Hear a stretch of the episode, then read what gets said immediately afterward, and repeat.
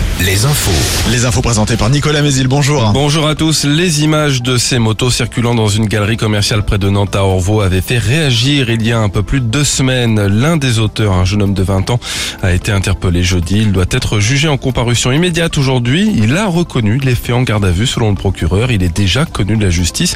Ces deux complices n'ont pas encore été identifiés.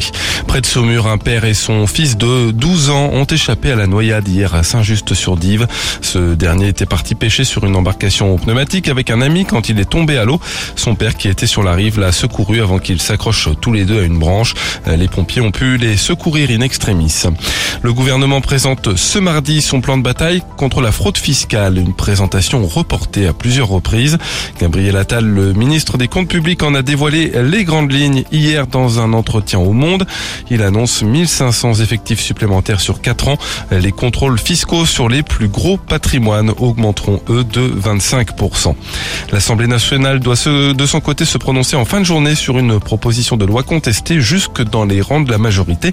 Elle prévoit de rendre obligatoire les drapeaux français mais aussi européens sur les façades des mairies. Au Sénat, c'est le projet de loi pour encadrer les pratiques des influenceurs sur les réseaux sociaux qui est examiné dès aujourd'hui.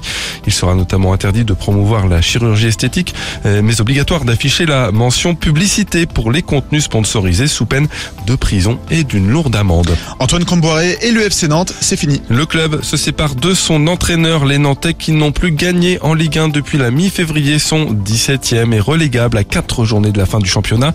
L'intérim sera assuré par un duo, l'entraîneur des U19, Pierre Aristoui, et Osvaldo Viscarondo, le coach de l'équipe féminine. Sur les terrains, la première demi-finale allée de la Ligue des Champions ce mardi, Real Madrid-Manchester City ce soir à 21h. En basket, la 33e journée de l'élite, Cholet accueille le Portel. Les Choletais qui restent sur 7 défaites en 8 journées de championnat euh, cherchent toujours la victoire qui validera leur ticket pour les playoffs. L'ouverture aujourd'hui à midi de la billetterie pour le Festival d'Anjou, la 63, 73e édition du Festival de théâtre se tient du 9 juin au 6 juillet. Et puis la météo, une perturbation nous apporte de bonnes pluies ce matin. À l'arrière, on aura une alternance entre éclaircies et averses assez fréquentes, parfois soutenues, voire orageuses, moins nombreuses sur le littoral vendéen.